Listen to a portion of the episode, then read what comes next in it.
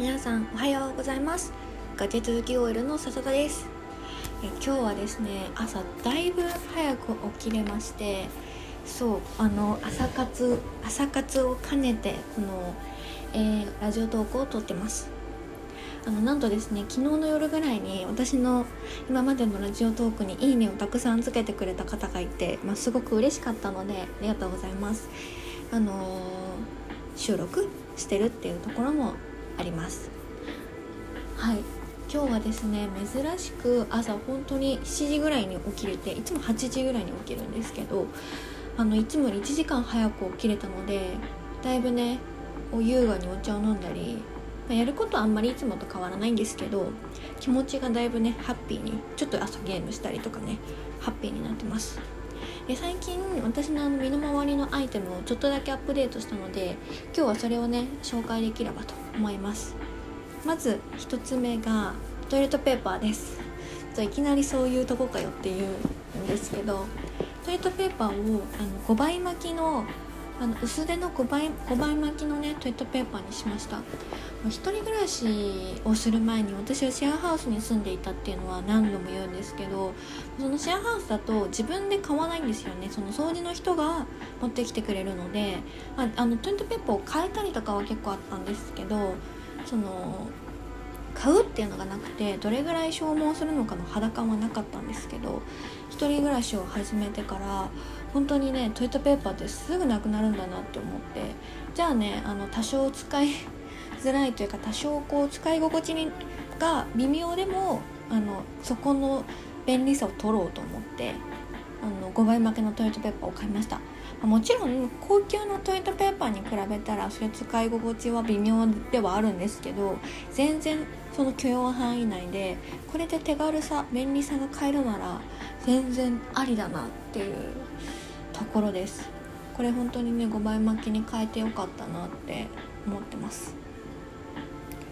はい。まあそれぐらいかな。まいろいろ他にもちょくちょくアプリをしてるんですけどちょっと今パッと思いつかないので これぐらいにしてきます。うん。でねあのー、最近また緊急事態宣言がいろいろ出ていて私も外出はすごい気をつけているんですけれども知人でコロナにかかあのかかってしまった人とかもいてあのそういうのを考えるとやっぱりねまだまだ危ないというか気軽に外に出れるタイミングではないのかなっていうのは思っているところです。友達の結婚式もねあのちょっと遠方のお友達だったので行くつもりだったんですけどあのうちうちでやりますっていうことで、まあ、行けなくなってしまったりとか結構ショッキングなニュースというかまあ別にそれは、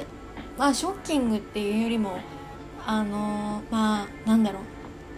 私あくまで私一人の感情としては行きたかったなっていうところではあるんですけど状況としてやっぱりそうだよなっていうのはあの思うところですね、うん、あの納得というかむしろそういう判断をこちらがあのいけませんっていうふうに